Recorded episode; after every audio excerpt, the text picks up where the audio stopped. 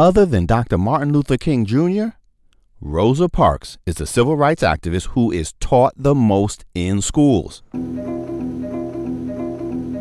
And other than Dr. Martin Luther King Jr., she is also the civil rights activist who is mistaught the most in schools. On December 1st, 1955, when Rosa Parks refused to surrender her seat to a white man on a city bus in Montgomery, Alabama, she sparked a year long boycott that ended segregated public transportation in the heart of Dixie. When this veteran NAACP activist was asked what motivated her, Parks, who was only 42 years old at the time, explained that she was tired of yielding to the dictates of Jim Crow. And Parks's activism did not end when the Montgomery bus boycott was over. She continued to fight for African American freedom rights for several decades, only slowing down when failing health made it impossible for her to do more. But the Rosa Parks, who was a fierce, lifelong civil rights champion, isn't the Rosa Parks most students learn about. They learn instead about a tired seamstress who hadn't thought much about Jim Crow. They learn instead about a quaint old lady who didn't have a history of activism before sitting down on that bus and who didn't have a history of activism after she refused to get up. Ignoring Parks's rebellious spirit and erasing her history of activism not only distorts her life and legacy, but also mangles the movement. Among other things, it overstates the contributions of some while understating the contributions of others. So, how should we teach Rosa Parks? Well, let's find out.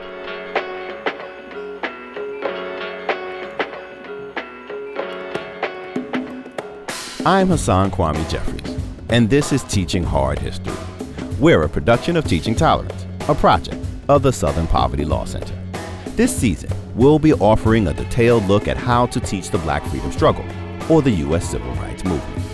In each episode, we'll explore a different topic, walking you through historical concepts, raising questions for discussion, suggesting useful source material, and offering practical classroom exercises.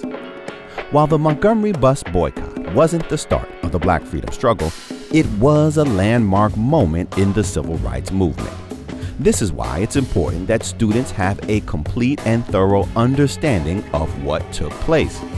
In this episode, historian Emilye Crosby introduces us to a more complex and accurate version of Rosa Parks the person and Rosa Parks the activist. She examines the social and political events leading up to the boycott the strong community networks and local leaders who transformed that protest moment into a year long campaign, and how this grassroots movement shaped the leadership of a young Reverend Dr. Martin Luther King Jr. Also, you will hear historical documents, oral histories, and courtroom testimonies brought to life through reenactments of these primary sources. I'm glad you could join us.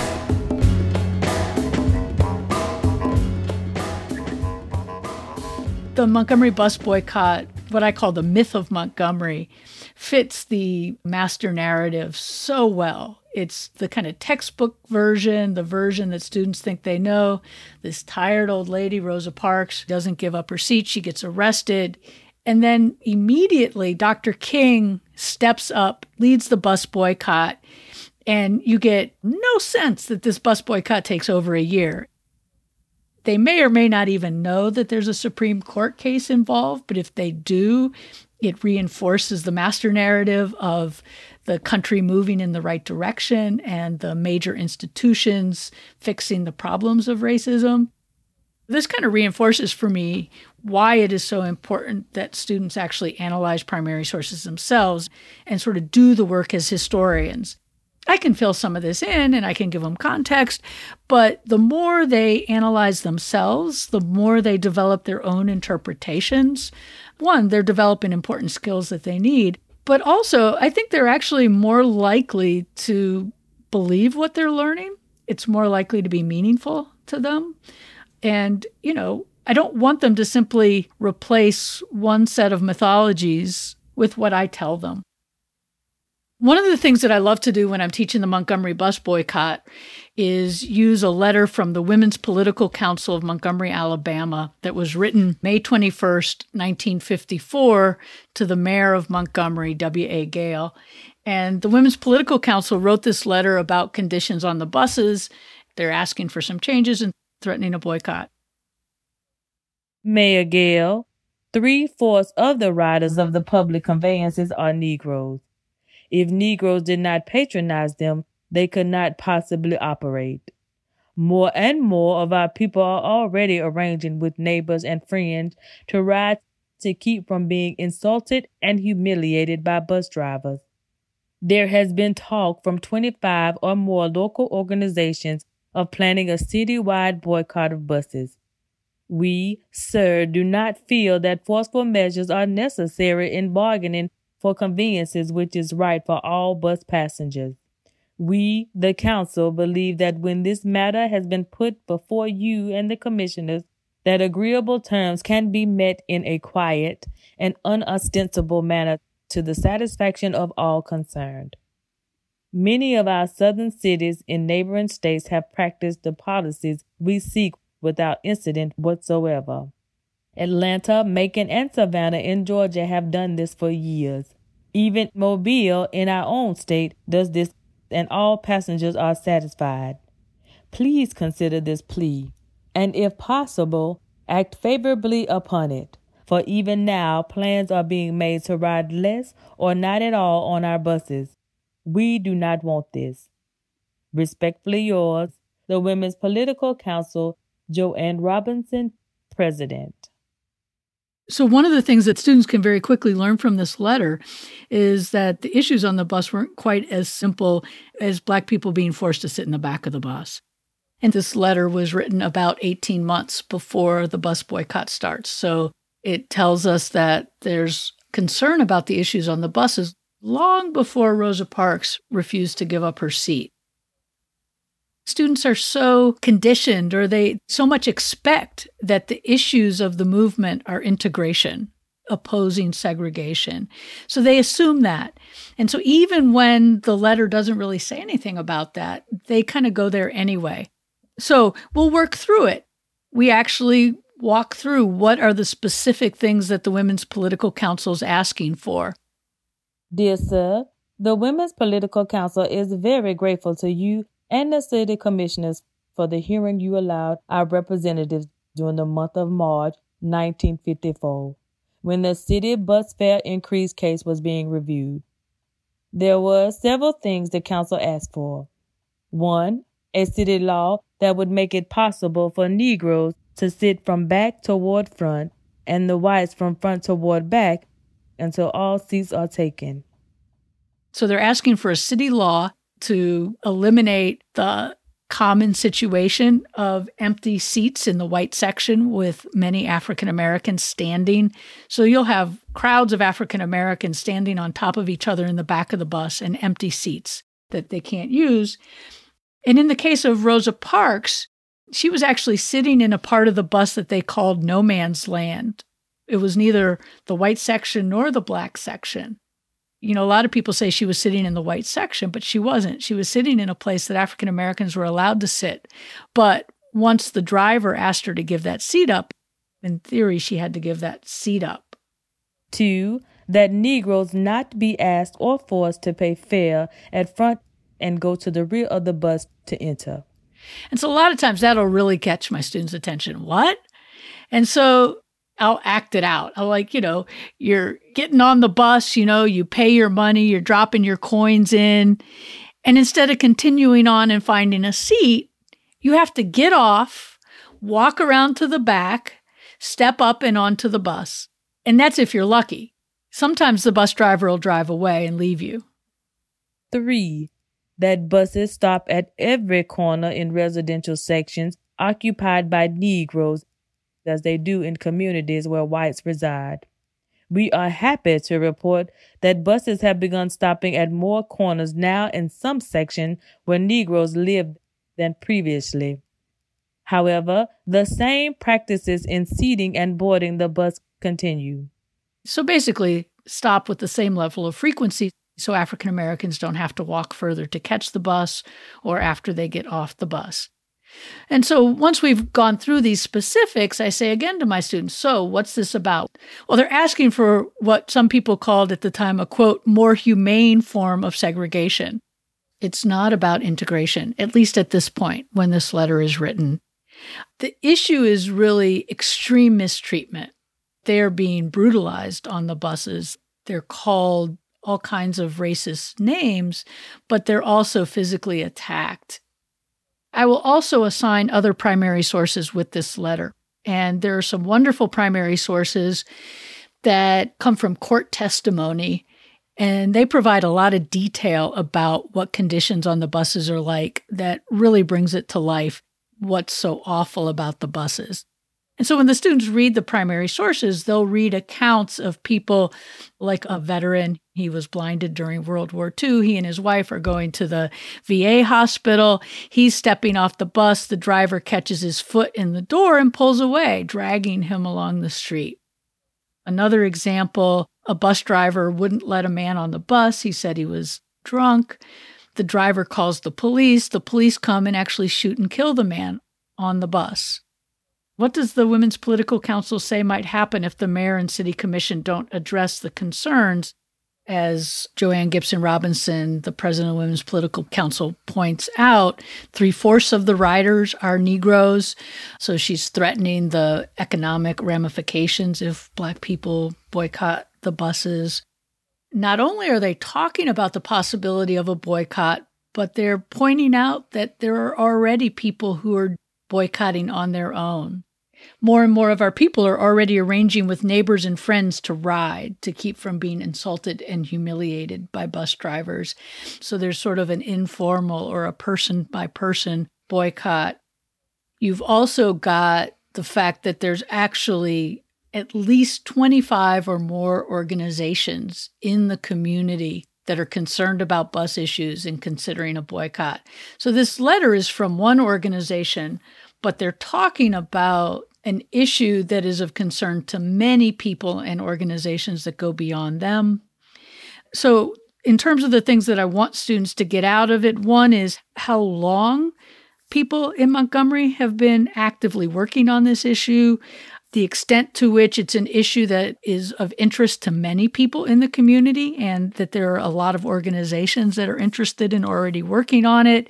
The fact that it's not about the things that they might assume, it's not about integration, and that the issues of segregation are really about serious mistreatment, a real abuse of power as you use the letter as a starting place and add more and more pieces of the history, it continues to go in a almost completely opposite direction of what they assume. And in my experience, students get really excited about this and angry about a feeling that they've been misled and really open to learning something different.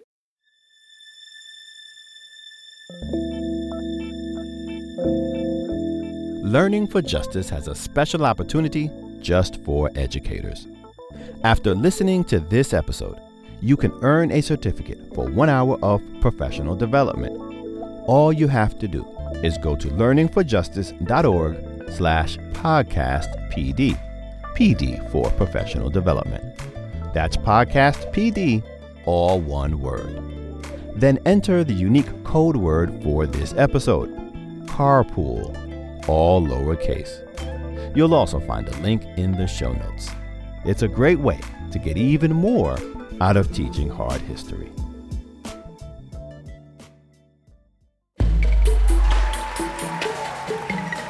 This season of Teaching Hard History is based on the book Understanding and Teaching the Civil Rights Movement, recipient of the 2020 James Harvey Robinson Prize for the most outstanding contribution to the teaching and learning of history from the American Historical Association.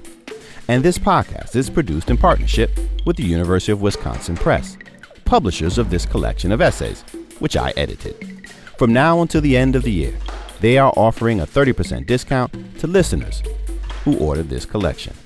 You'll find a link to purchase the book at tolerance.org slash podcast. Just use the promotional code Civil Rights all one word. Now let's continue our conversation with Emilye Crosby. I think a lot of people think they know who Rosa Parks is, but of course, their the picture that they have of her is a very, uh, you know, kind of flat one. She's just a, a kind of a passive prop in somebody else's story. She doesn't give up her seat, and then this boycott launches around her. And the reality, of course, is a is a much more complicated one, and she's a much more interesting person. Rosa Parks is a longtime activist she was active in the NAACP in Montgomery. She was secretary of the state NAACP for a couple of years. She was the advisor to the youth branch of the NAACP. Parks had worked closely with E.D. Nixon, who was probably the foremost black leader in Montgomery at the time. He was an NAACP leader. He was a union man um, with a history of working with the Brotherhood of Sleeping Car Porters, led by A. Philip Randolph at the national level. Rosa Parks and her husband had worked on uh, freeing the Scottsboro boys in the 30s when they were falsely charged with uh, rape and almost executed. Her grandfather was a follower of Marcus Garvey and believed in armed self defense and black pride. She was part of a an investigation of the rape of a woman named Recy Taylor in a nearby community. That um, she was the NAACP investigator of that incident and part of a committee that tried to get justice for Mrs. Recy Taylor. And some of the same people that were involved in that were also central to the Montgomery bus boycott. So she was raised and lived as somebody with a real sense of strong racial identity and pride. And, you know, sometimes people are surprised, for example, that she um, was a strong supporter of Malcolm X and Robert Williams, who's best known for armed self defense. You know, people have this idea of her as sweet and passive and nonviolent. And, you know, she wasn't violent, but she was she was a fighter.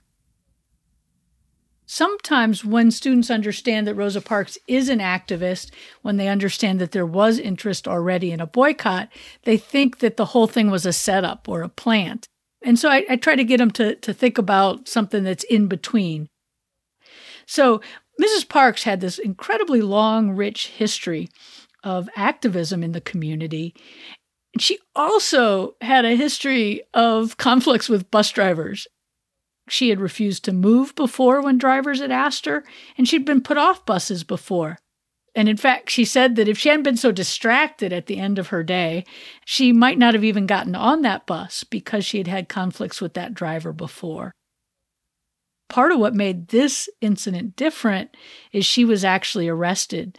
So, in this case, the difference comes not with what Mrs. Parks did, but with what the response was of White Montgomery uh, uh, the police and, and the driver, their response was different, which led to a different outcome. And she has even said in interviews that if she had thought too much about what might happen, she might not have gone through with it, uh, even as uh, determined as she was. You have done something here that I didn't quite understand myself, namely this.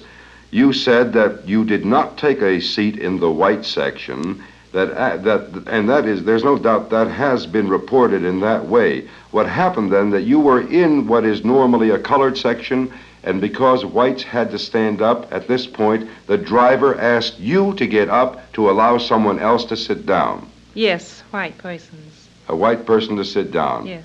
A person who may or may not have been as tired as you. Well, that's true. But who had not paid any more than you had. No, he hadn't.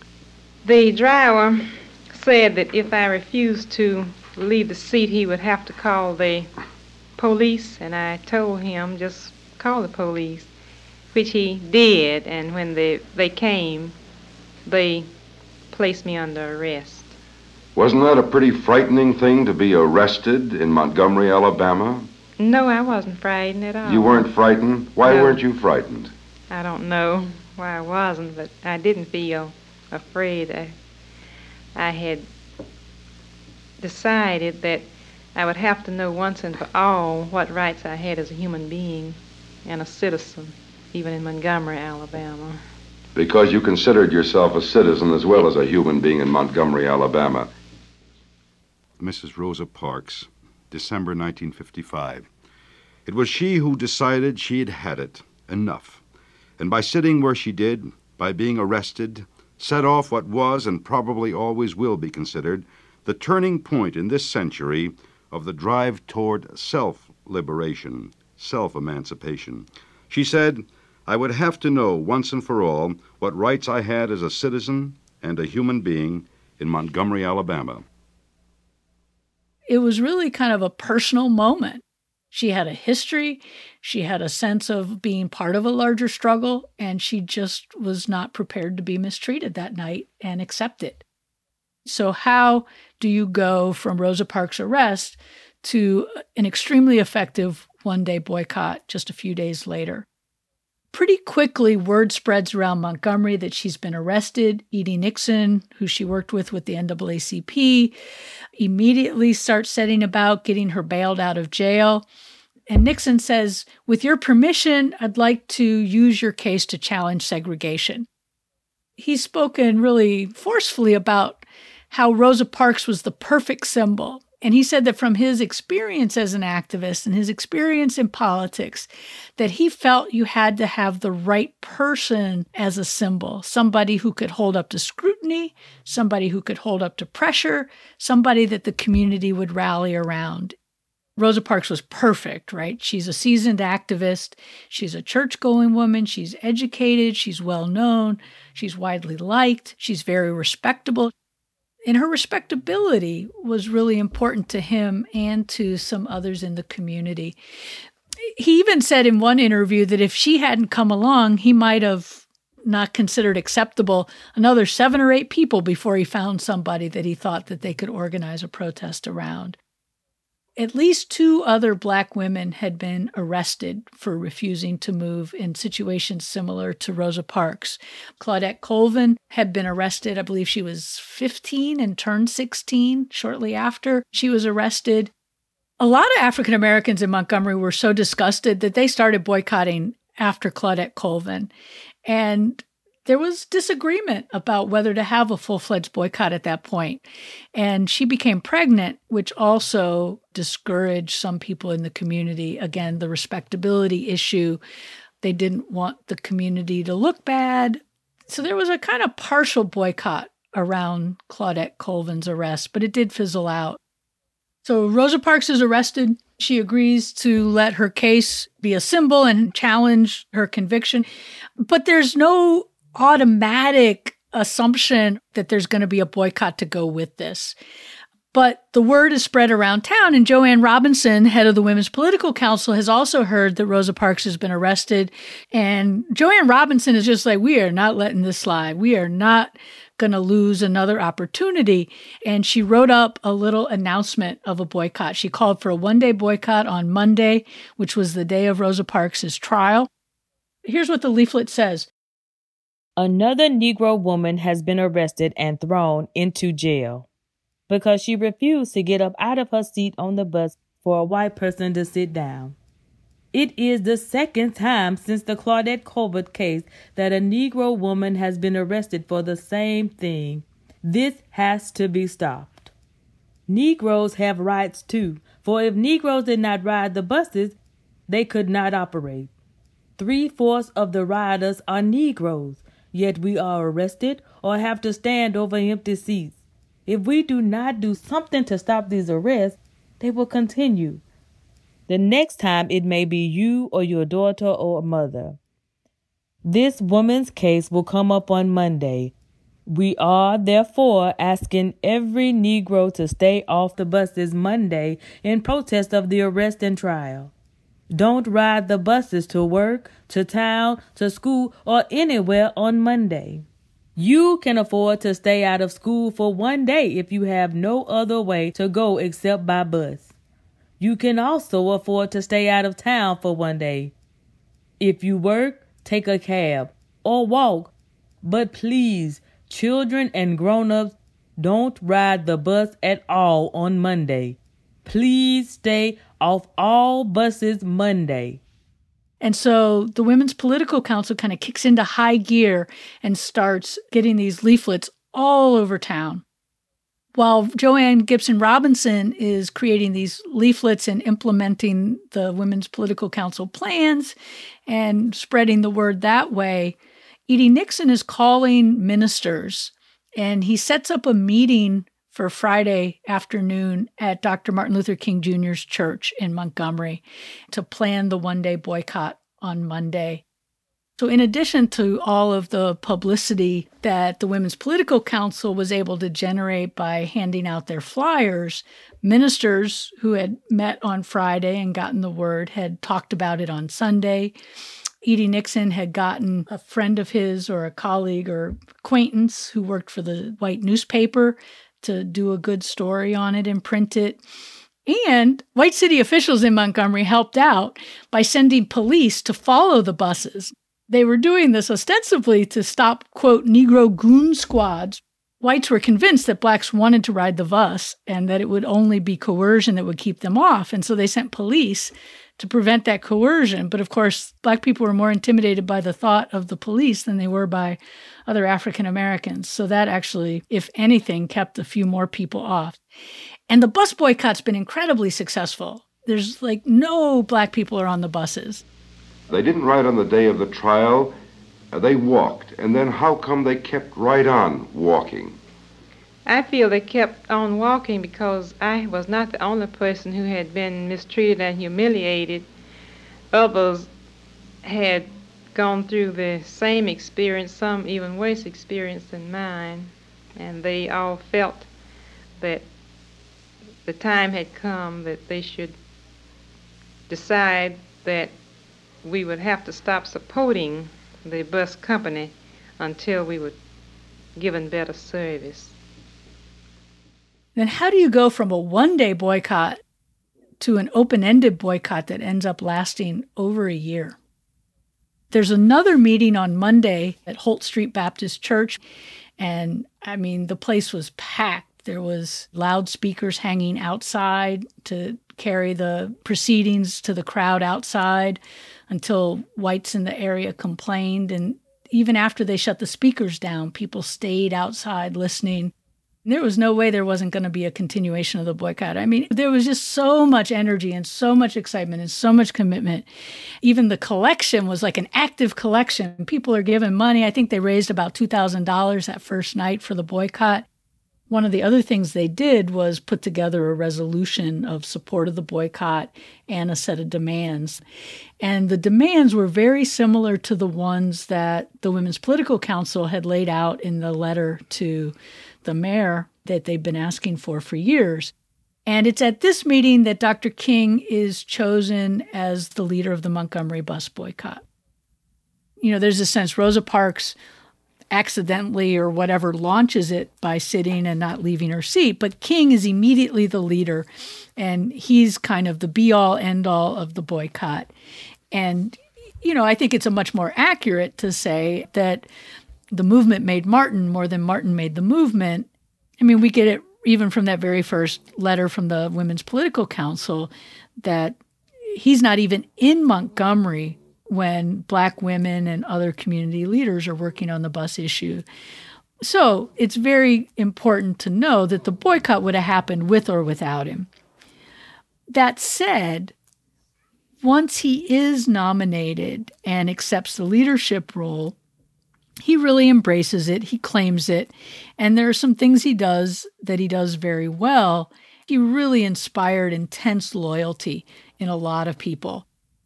Jo Ann Gibson Robinson uh, said that she thought he inspired moral courage in people, that he really brought out the best in people at times. He could also listen to people. Uh, he definitely seemed to listen better to, you know, other ministers and men. And I don't mean just in Montgomery, but over the course of his career, he did seem to have a little bit of a blind spot, in particular with listening to people like Ella Baker and Septima Clark and some of the women that he worked with closely in SCLC who were really important in the movement. I think it's important to not overstate his role, but also acknowledge that he does play an important role. There's sort of two levels of organization and leadership that happen throughout the boycott, and they actually represent two major forms of leadership and organization in the movement itself. You have this layer of organizers that's epitomized by Jo Ann Gibson Robinson and E.D. Nixon. They're very effective at bringing people together and being able to tap into their networks and communicate with people and get people to act. And the other track is represented by King and the kind of more traditional leadership. I do like to emphasize with students that these same forms of leadership, although not identical, show up in many ways throughout the civil rights movement. And that a lot of times you have a public, visible, charismatic leadership, but that it wouldn't be successful if you didn't also have kind of grassroots organizing, less visible leadership that's you know, sort of doing what Ella Baker would call the spade work, the day in, day out work. And it's often the work that was done by women or uh, men who aren't as high profile. Women are absolutely essential to the civil rights movement as participants, as leaders, as people making things happen, but they tend not to be as visible and tend not to be as remembered or recognized, often at the time and certainly after the fact you know, Jo Ann Gibson Robinson may be one of the most unsung heroes of the civil rights movement. Clearly, I'm not sure there was anybody that played a more central role in the Montgomery bus boycott than Jo Ann Gibson Robinson. All of the work that she did with the Women's Political Council over the years, you know, along with her full time teaching job, she drove cars in the carpool. She helped organize the carpool. She gave speeches, raised money. She put out a newsletter. She was on the negotiating committee with the white community. She actually had more experience negotiating with the white community than anybody else when the boycott started. And in her case, one of the reasons that she may not have been as visible at the time is because of protecting her job. She was vulnerable to losing her job uh, working at a public college. Teaching Tolerance has a new classroom film. The Forgotten Slavery of Our Ancestors is a critical contribution to the unfolding conversation about what our children need to learn about American history. The 12 minute video introduces middle and high school students to the history of indigenous enslavement on land that is currently known as the United States. African slaves were not a big part of the slave society of New England until the 18th century. If you don't know the whole story, you're going to walk away, you know, with a fairy tale. But we need to know this so that we can move forward too, both as indigenous communities, but as a nation. You can watch this film and find the accompanying teaching resources at tolerance.org slash forgotten slavery, all one word. Now let's continue our conversation with Dr. Crosby.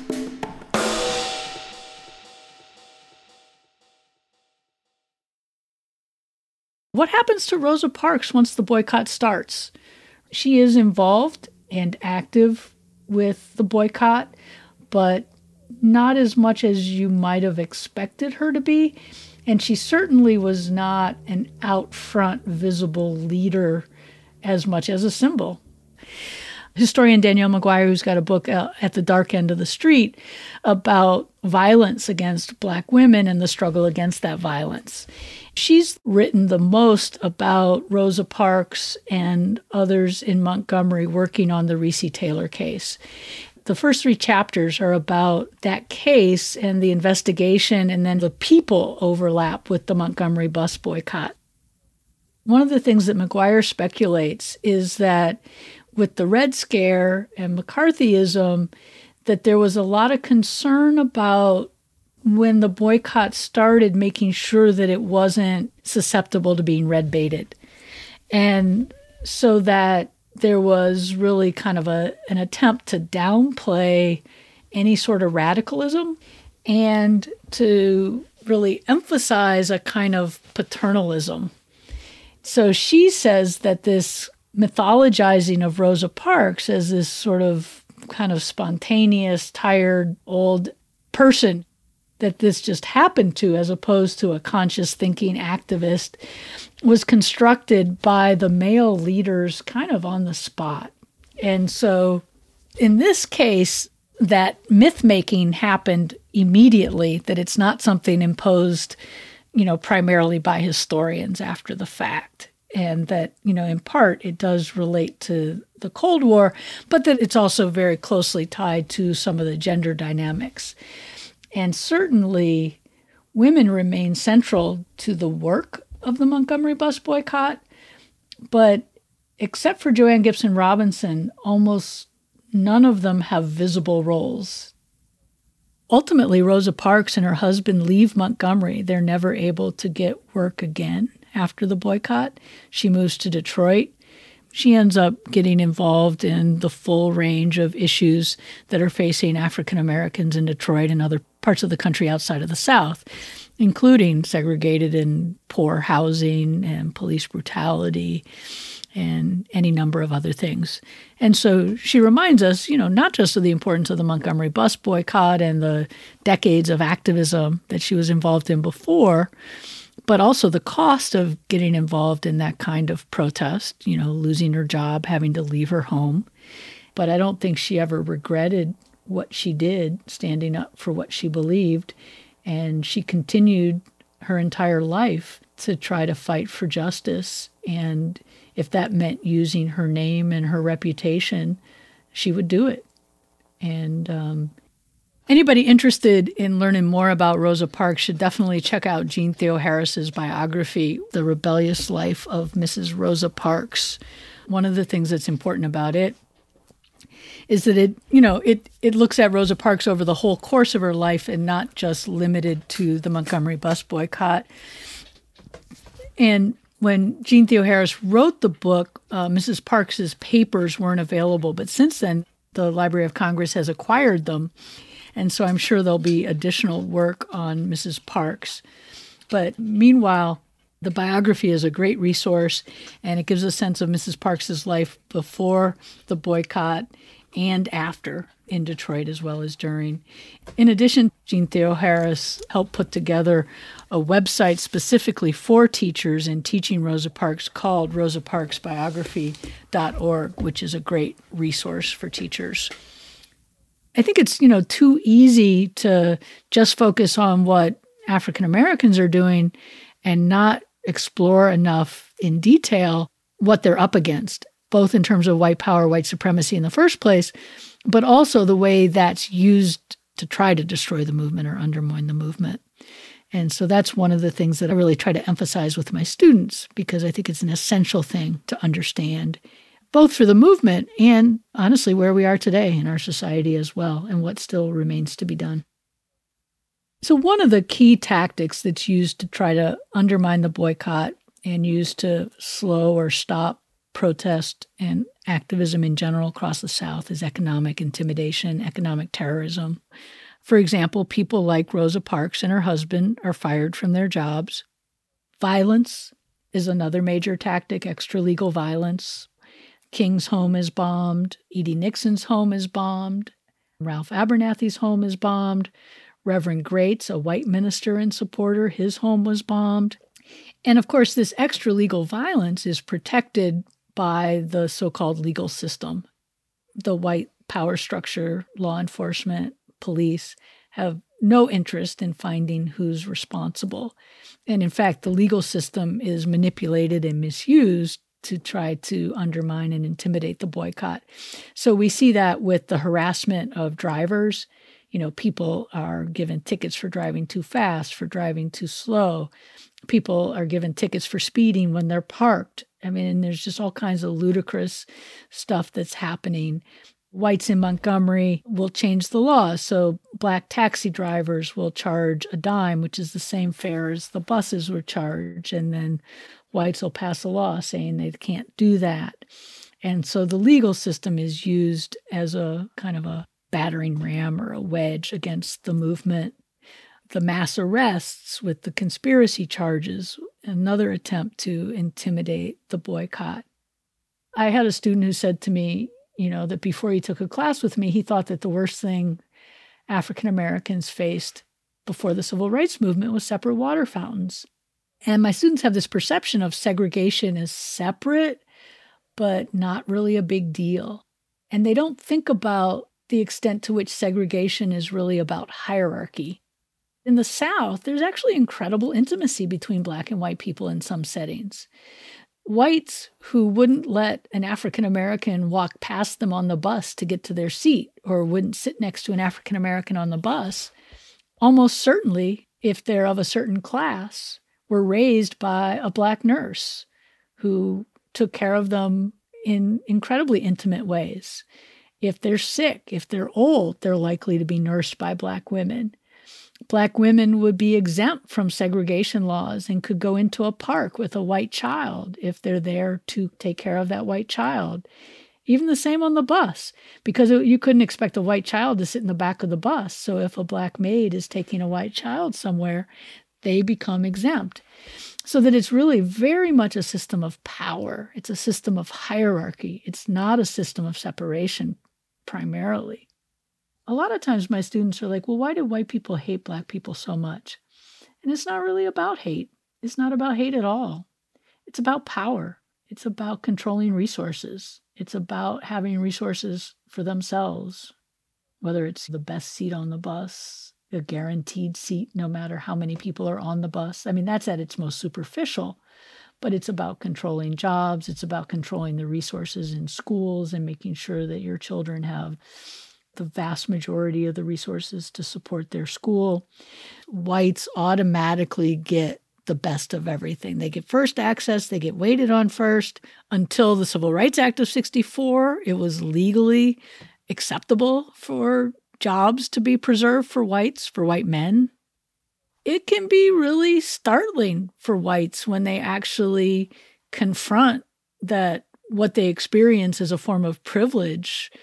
And so that if other people are going to have equality, if we are going to have equality in our society, they have to give up that privilege or that privilege is going to be taken from them. I remember once I was trying to teach about affirmative action. I was a very young teacher and I didn't do a particularly good job of it. And I just remember this one young white man said, They're taking our jobs. Why are they your jobs? How did they get to be yours? And I think you get that with the civil rights movement. I studied a small community in rural Mississippi, and you know, whites felt like the civil rights movement destroyed this utopian community that they had. You know, everything was set up and revolved around their needs, their world, right? So the majority of the funding went to the school that their kids went to. They got all the good jobs.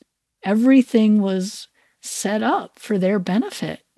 And so when African Americans challenge that, they don't say, oh, gee, yeah, you know, we've had all these advantages all these years. They see it as loss. They don't see it as, a loss of something they never had a right to. They just see it as a loss. I think it's really important to recognize just how thorough white power and white control was. There was nothing that they weren't willing to do to preserve their power. It's really remarkable that they weren't successful given everything that they threw at the boycott.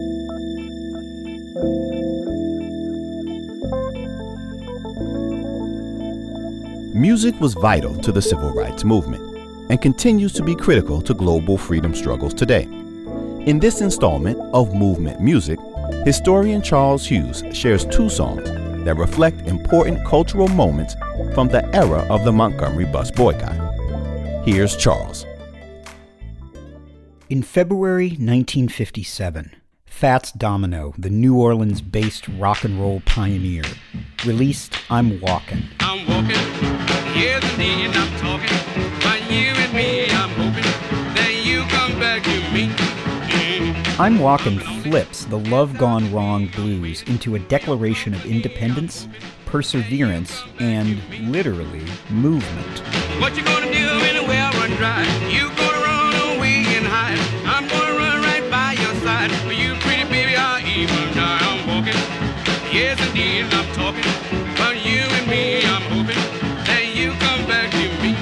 Maybe Domino and his co writer, the legendary band leader Dave Bartholomew, weren't directly referencing a different kind of movement. But it's easy to hear the energies of the Montgomery bus boycott, which ended in December of the previous year. During those long months, black folks in Montgomery walked rather than ride the segregated buses, announcing the arrival of the modern civil rights movement through direct actions, mass meetings, community organizing, and the soaring rhetoric of a young Reverend Martin Luther King Jr. I'm walking. Yes, indeed, I'm talking about you and me. I'm hoping that you The persistent pulse of I'm Walkin' also symbolized the larger cultural disruptions of late 1950s rock and roll. Rock and roll's excitable rhythms, interracial fan base, and overt sexuality was the soundtrack of the revolution. Iconoclastic artists like Little Richard, Chuck Berry, Elvis Presley, and LaVern Baker captured the hopes and anxieties of the moment. Rock and roll, like the movement, was demonized as the product of debased outsiders and communist subversion. Even the friendly warmth of Fats Domino emerged into the same political and cultural mix that produced the boycott and other late 50s movement campaigns. The spark plug energy of I'm Walkin' thus accurately captures the energies of the local people who launched a national movement. But there's another, and perhaps more accurate story about the boycott in another pop song from the same era.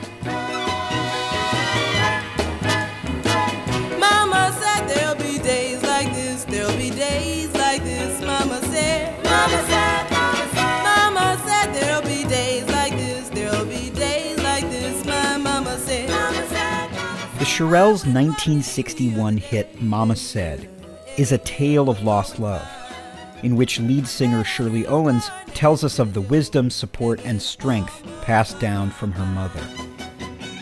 When her mama said there'd be days like this, she wasn't just relating the reality of a tough world. She was imparting survival strategies, including the critical practice of black women relying on each other.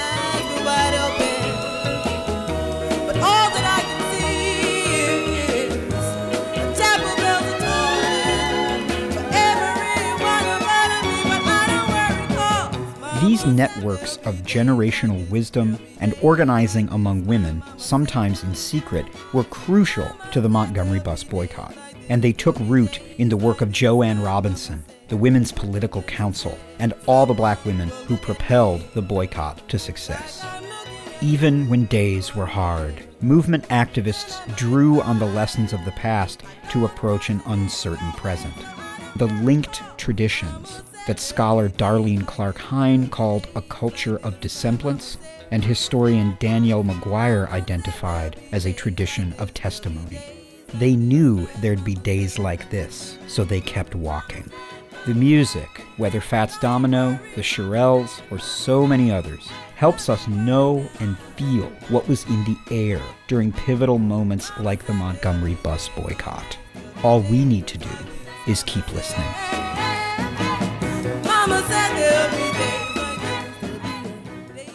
Music has so much to teach us about the movement.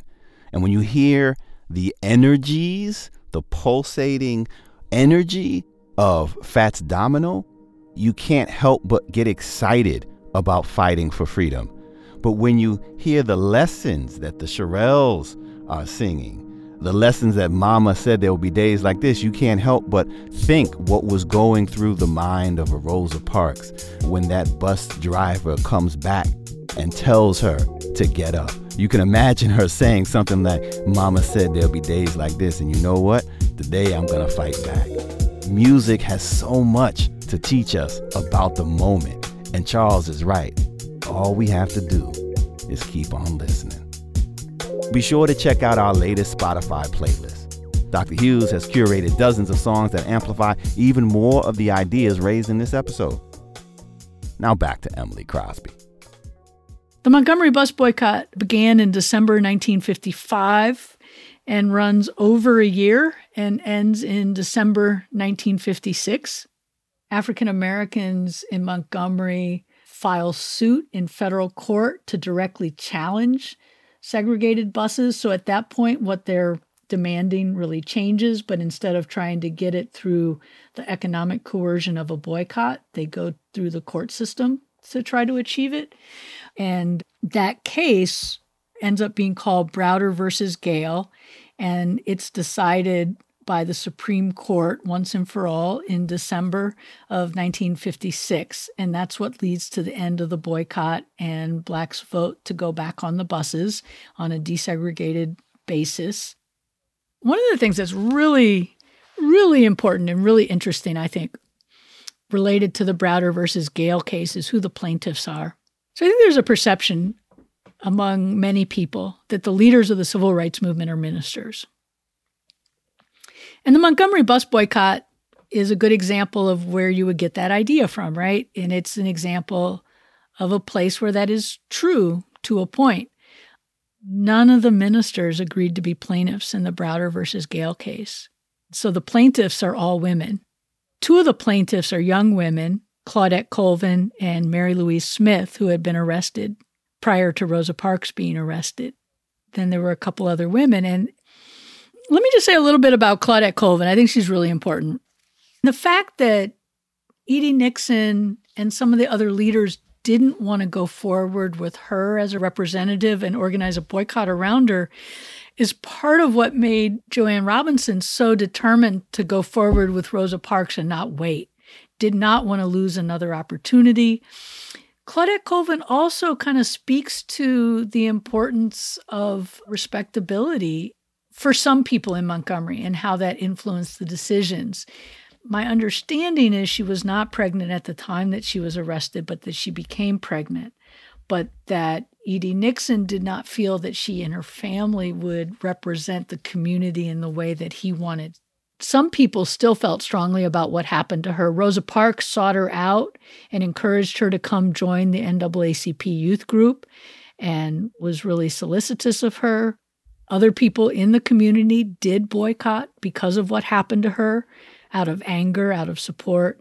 But then when they're looking for plaintiffs, you know, they're looking for people who had had conflicts on the buses. And she's one of the people they talked to. And I believe at this point, she's probably 16 years old.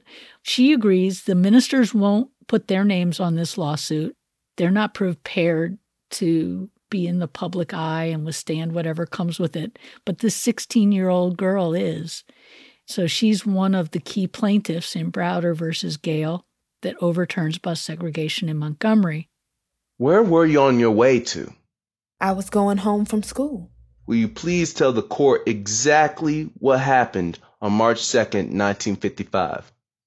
I rode the bus and it was turning in on Perry and Dexter Avenue.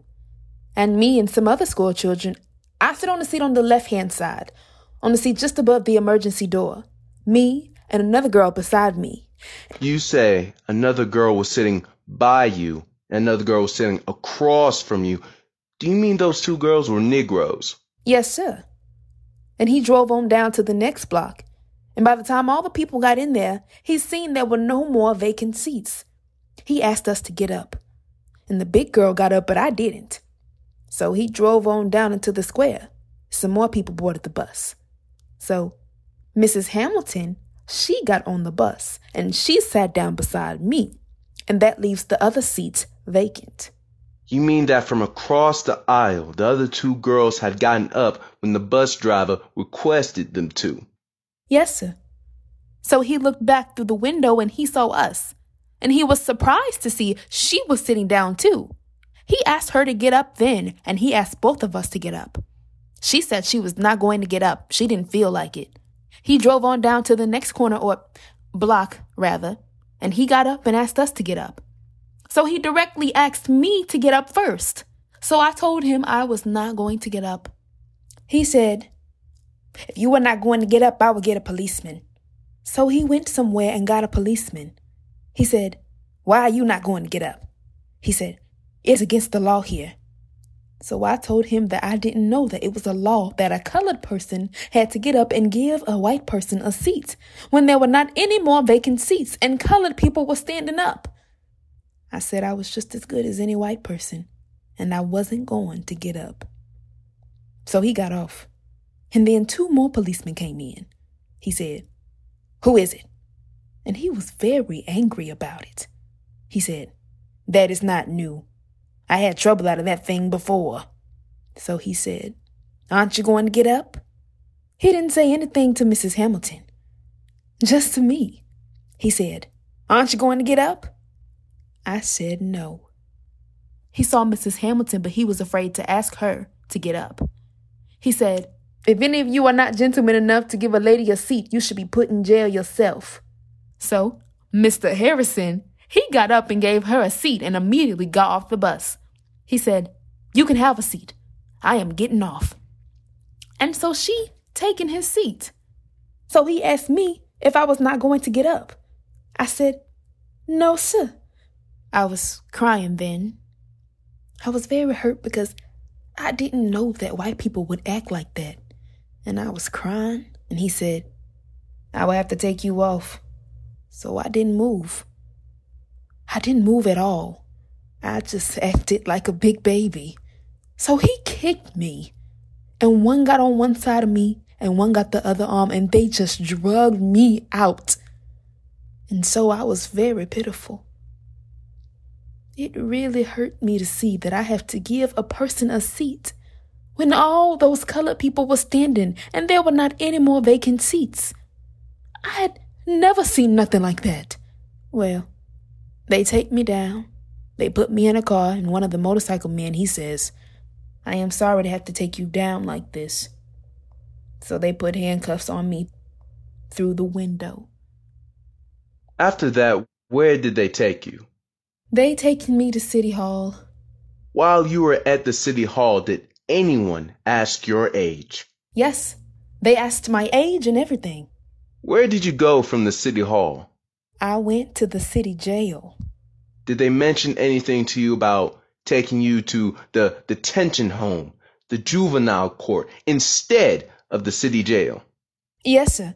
One of the policemen. So they took you to the city jail. Yes, sir.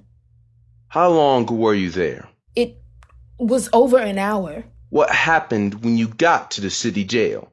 Well, all the people were staring at me and asked me what was wrong.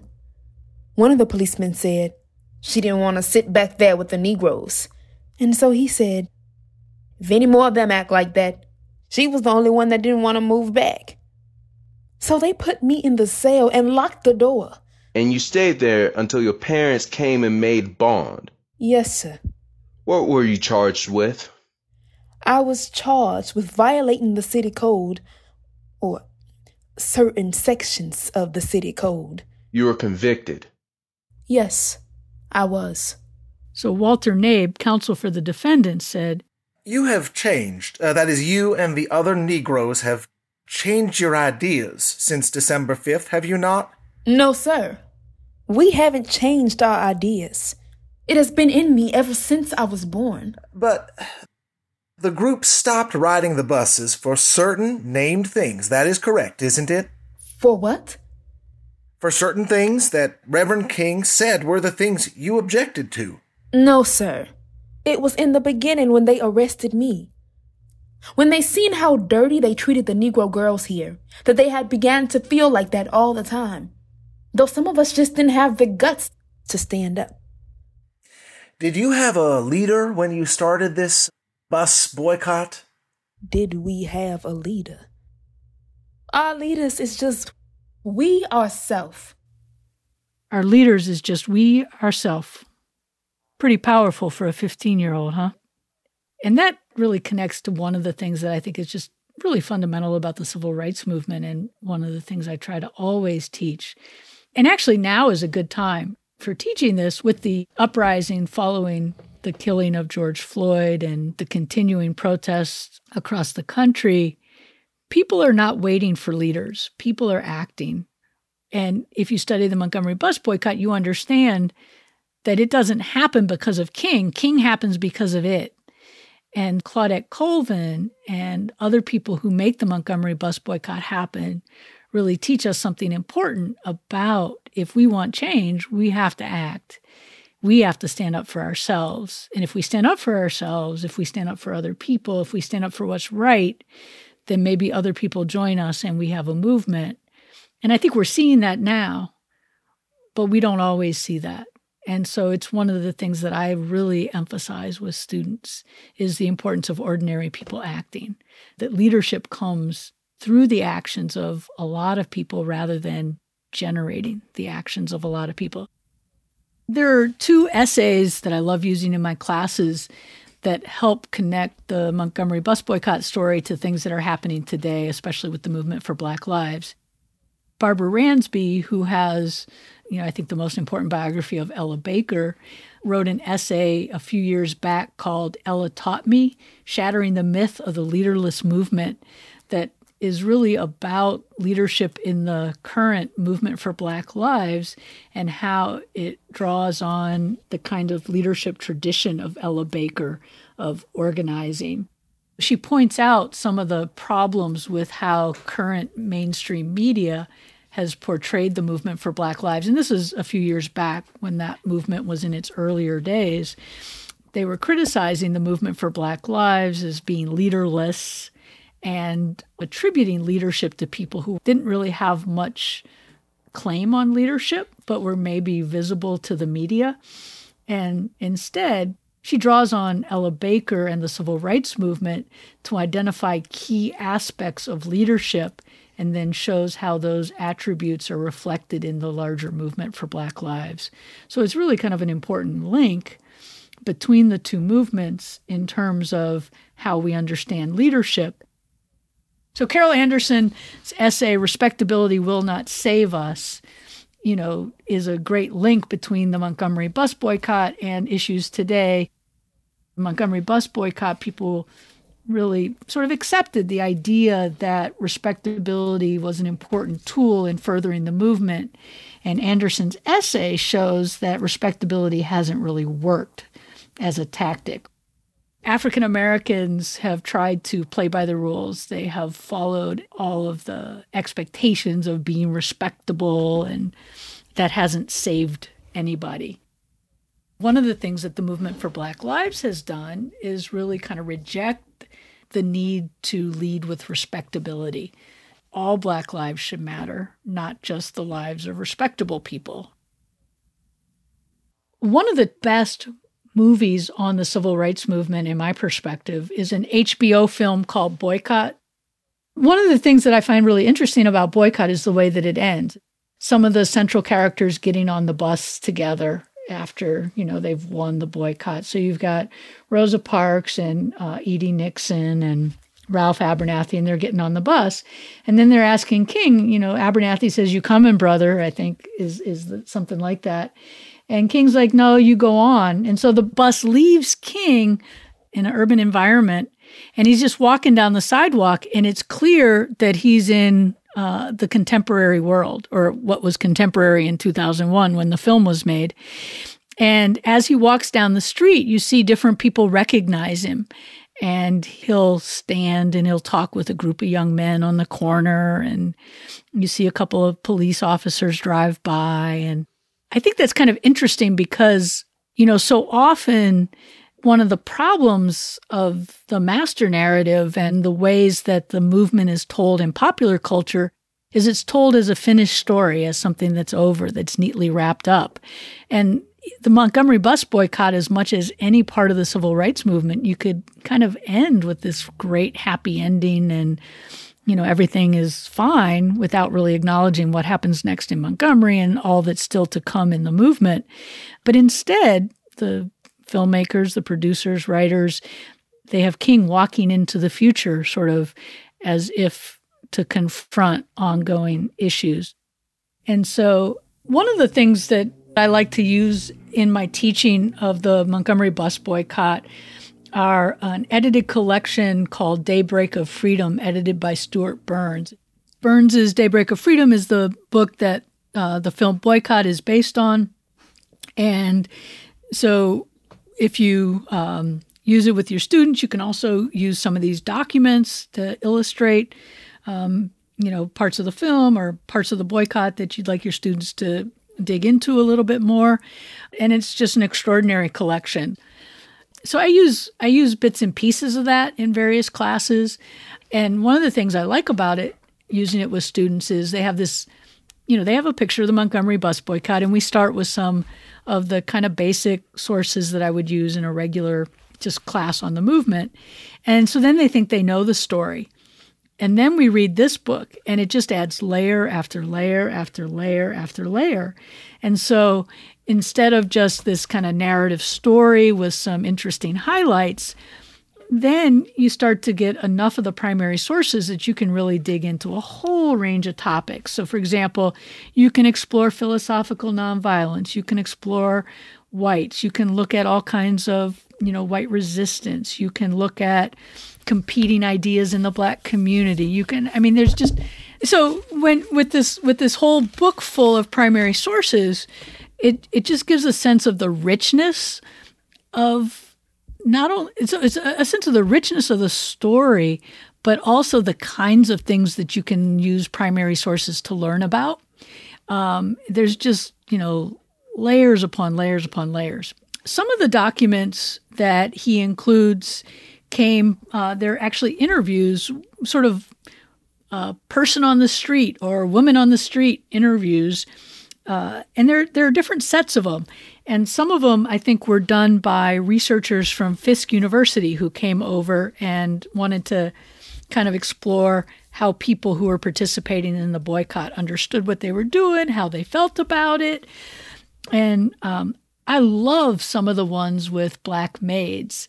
And, um, you know, in, in the wake of the recent demonstrations and people's white people's interest in race. You know, there's been this uptick in interest in watching the film The Help as a source on race relations, which, you know, I find appalling. Uh, but it, you know, has this uh, very stereotypical portrayal of black domestic workers, black maids.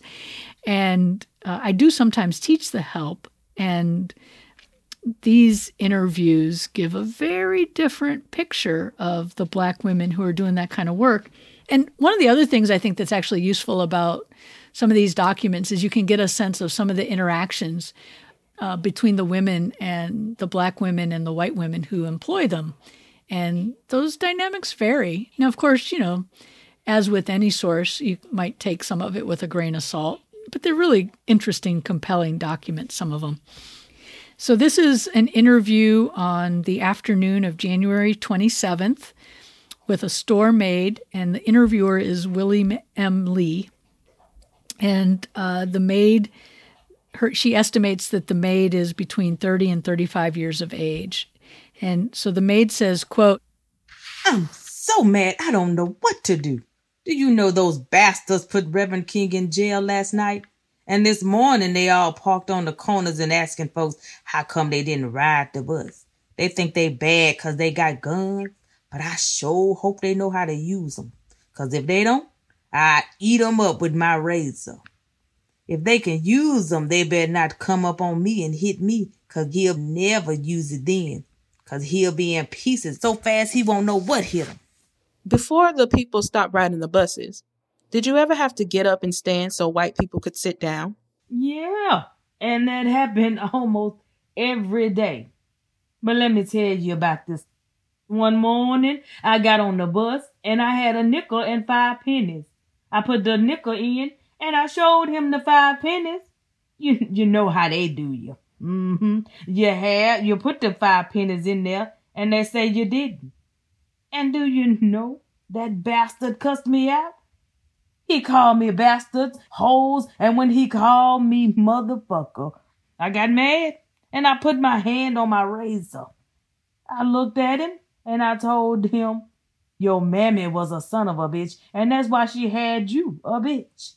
And if you so bad, get up and out that seat. I rode four blocks, then I went to the front door and back off the bus. And I was just hoping he'd get up. I was gonna cut his head slap off, but he didn't say nothing. They started this thing and now they can't finish it. They didn't have a bit of need to arrest Miss Park. All they had to do was talk to her like she was a lady, but they had to be so big and take her to jail. They bit the lump off and us making them chew it. I know old Sellers' old dog wish he could spit, but God fixing them all colored folks ain't like they used to be. They ain't scared no more. Guns don't scare us. These white folks just keep messing up. they gonna have a war if they keep on. We be just forced to kill 'em all, 'cause if they hurt Reverend King, I don't mind dying. But I sure Lord am taking a white bastard with. If I don't have my razor with me, I'll use a stick. You know, I was reading in the paper a couple of days ago that the commissioner wanted to settle by giving 10 seats to whites and 10 to colored. What do you think about that? That ain't nothing. That's the same thing we had all the time. They just want to make fools out of us. But before we get on the buses, they gonna let us keep our seats when we get 'em. They gonna be courteous and give us colored drivers. Now you can do anything for 'em, but just don't sit beside beside 'em. Now you know ain't no harm in that. I don't want they no good men, cause a white man can't do nothing for me. Give me a black man any day. And I never worry about any no good white bitch taking a man of mine. She ain't woman enough to take him. You know, I'm going to New York when this is over and get me a job and work up there. Speaking of working, do the people you work for ever say anything about your ride in the bus? See, I work in the store. Now, the man who owned the store is nice, but there's one old cracker who like to boss people around. So the other day, when I got to work, she asked did I ride the bus, and I told her that wasn't the worst of it. I ain't gonna ride it. So she tried to be smart all that day. Every time I does, she said I half does. She kept it up till almost two o'clock. Now I told her she didn't like the way I did it, do it herself. She didn't hire me and she sure couldn't fire me. She bristled all up like she wanted to hit me. I said, look, my ma was black and she's resting. And no white woman ain't been born that would hit me and live. Oh, they'll get me, but when they do, you'll be three D's, dead, damn, and delivered. And you know that hussy ain't did nothing but spoke to me since then. When they find out you ain't scared of them, they leave you alone, son of a bitches. By the way, how did you get word that the people would not ride the buses? I found a slip of paper in my door. Then I read it in the newspaper. You see, I'm off on Monday, so that Tuesday I started walking early. I'm on time now more I used to be 'cause I leave home in time to walk and it's just about a mile, but I catch a ride most times. If they start back running, I'm gonna walk that mile still. If they get another dime from me, I won't know it. Well, this is my stop. Let's hold out and pray, and I know we'll get what we want. And so this is, you know, they're riding on the the carpool uh, is is where this conversation's taking place. And then the interviewer adds this note. The maid was clean and neatly dressed, with tendencies in dress slightly toward the masculine side with cap and jacket. She was of dark complexion with smooth skin, of medium build and height, very expressive with face and hands, forceful personality. And you know, obviously one of the other things about this is E.D. Nixon and and the others they really want Rosa Parks to represent the boycott in part because she's so respectable. She's educated, she you know speaks quote standard English, she's a church-going woman and you know, these women who are rough and cussing and threatening violence, this is I mean, this is just so far outside of the typical image of the Montgomery bus boycott. It's almost startling to read them.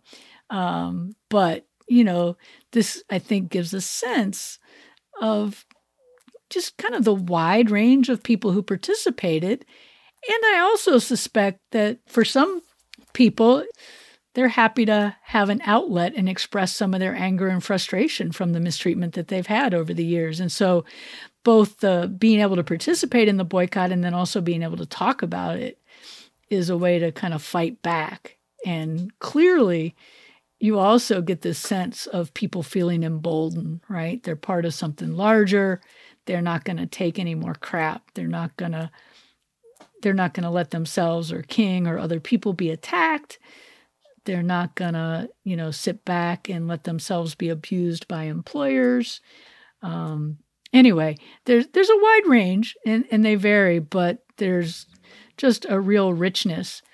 And you know, in addition to these interviews, there's I mean, these are just there's also um, uh, minutes of meetings. There's letters from outside the community in. There's letters from inside the community out.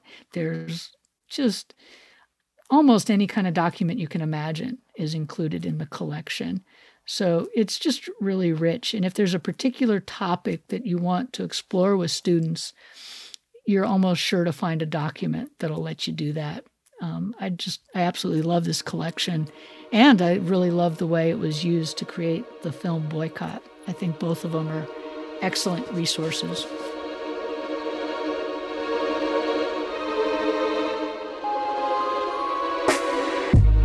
This is Teaching Hard History, and I'm your host, Hasan Kwame Jeffries.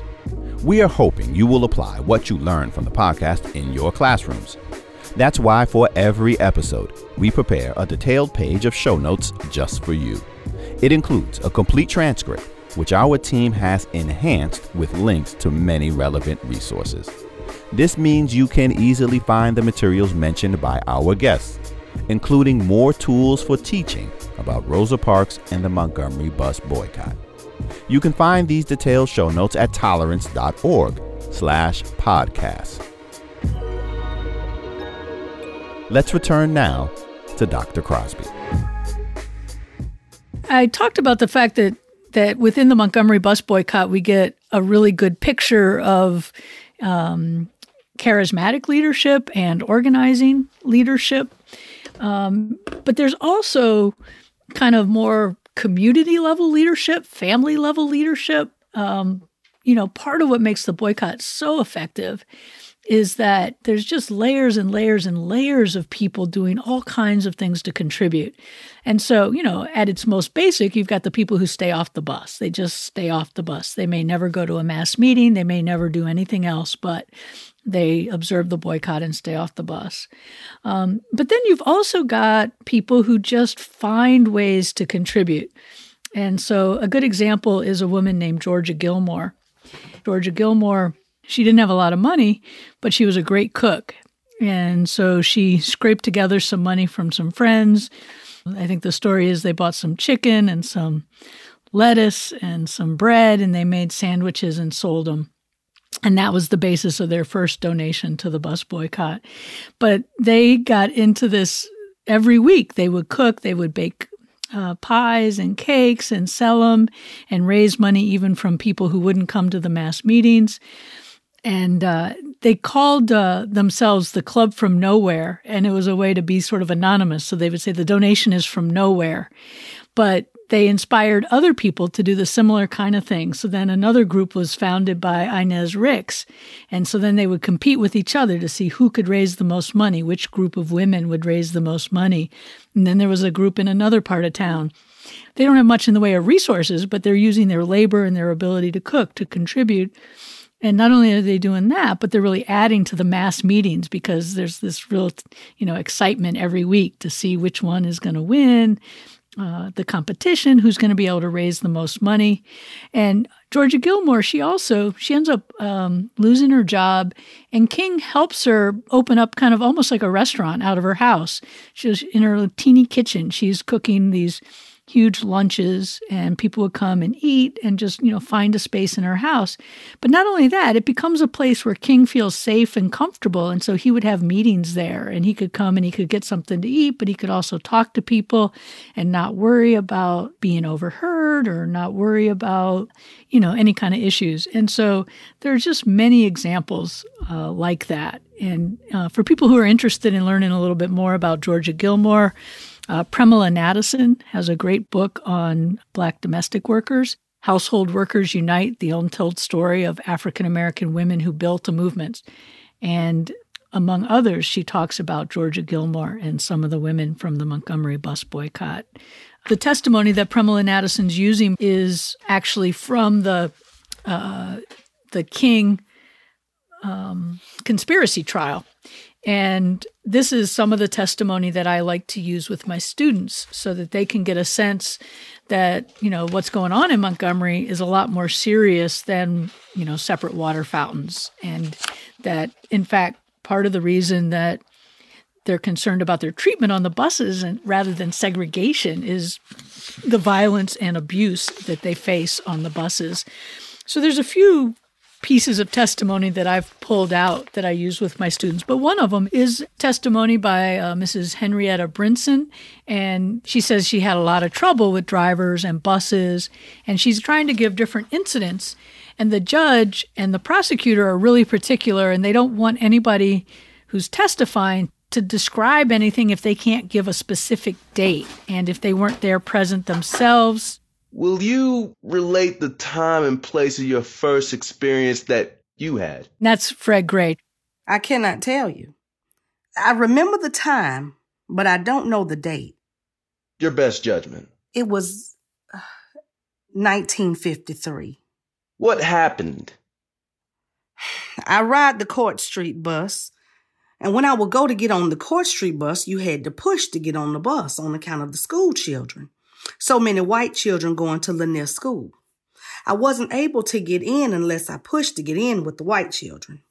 So I started in with the white children and I left my transfer at the door and went on back and stood in the aisle of the bus. And he stood up and said, Who gave me this old transfer? I cannot tell you the awful name he called me. He is the meanest man I ever saw in my life. I don't know his name, but I rode that bus all the time, and I rode to work in South Cloverdale. And why he had such a nasty way with the colored, I just don't know. He looked at me and said, You gave me that transfer. I saw you give me that transfer. I said, You just laid that transfer on top of the other transfers. And I said, There it is. He said, Who are you talking to? I said, I am talking to you. Every time I catch the South Cloverdale, I always have to worry with you about something. I don't see why you always keep on griping about something. The other bus driver that carries me on the South Cloverdale bus, you don't have no trouble with him. So he looked at me like that and said, Who do you think you're talking to? You are just getting off this bus. All you niggas behaving like a parcel of cows. I said, Well, that's all right, just as long as I get to work. And that's what I did.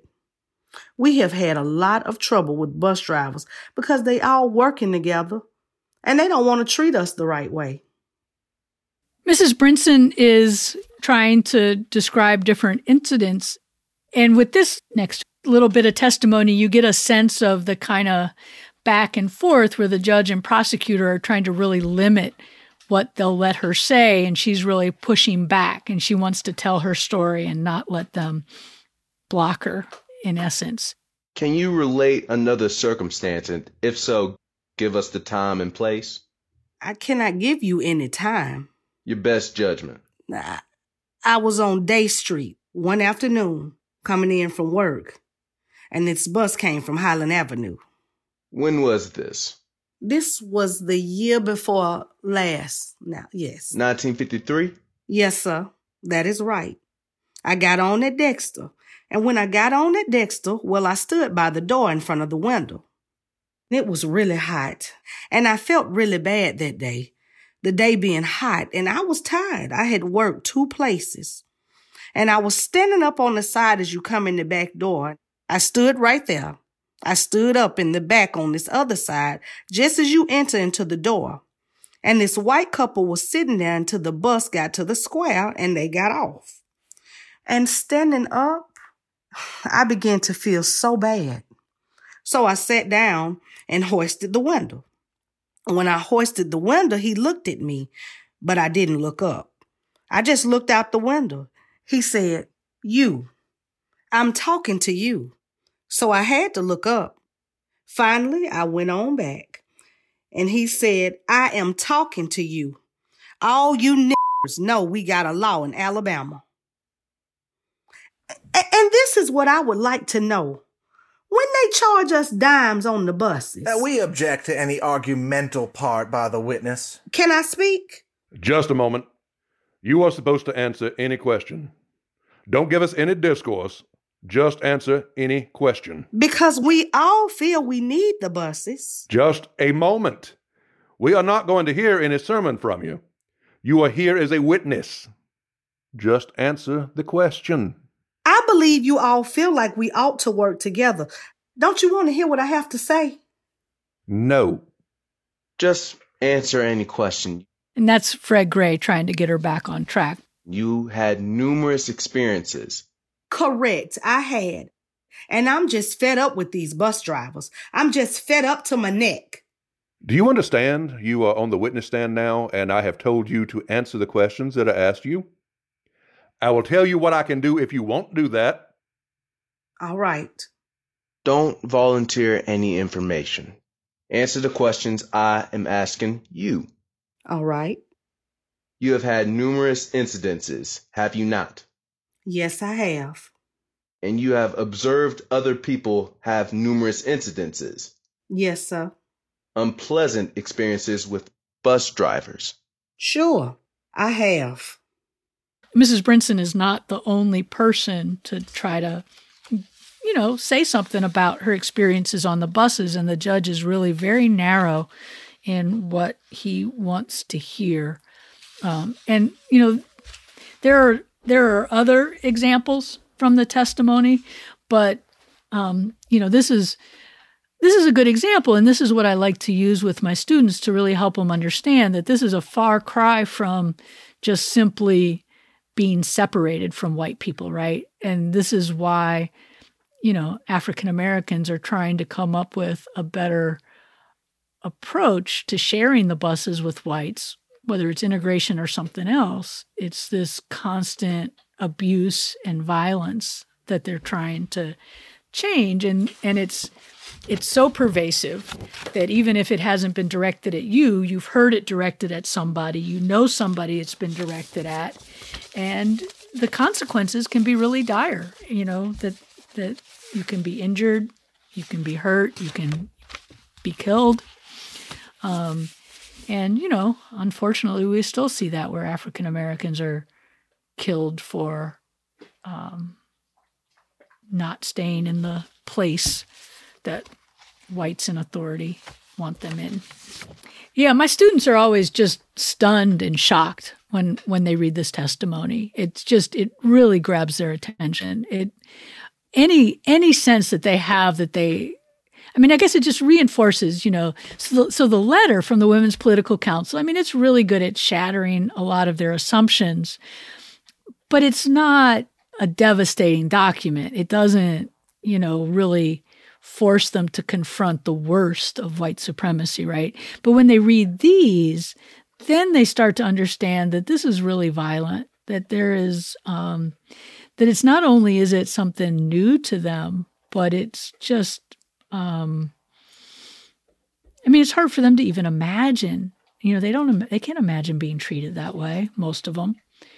And it, it really does say, you know, it's like this is an entirely different picture of events. You know, it's like, oh, Rosa Parks, she didn't move from her seat, right? And instead, there people are being yelled at, called racist names, attacked. Um, yeah, so it, it really catches my students' attention, and they're they're angry, they're shocked, they're outraged, they're pissed off, and um, they want to know more they really get into it. It really catches their attention, and um, you know it makes them angry. So the Montgomery bus boycott is really fun to teach with students because they have such a clear picture of it that they come with.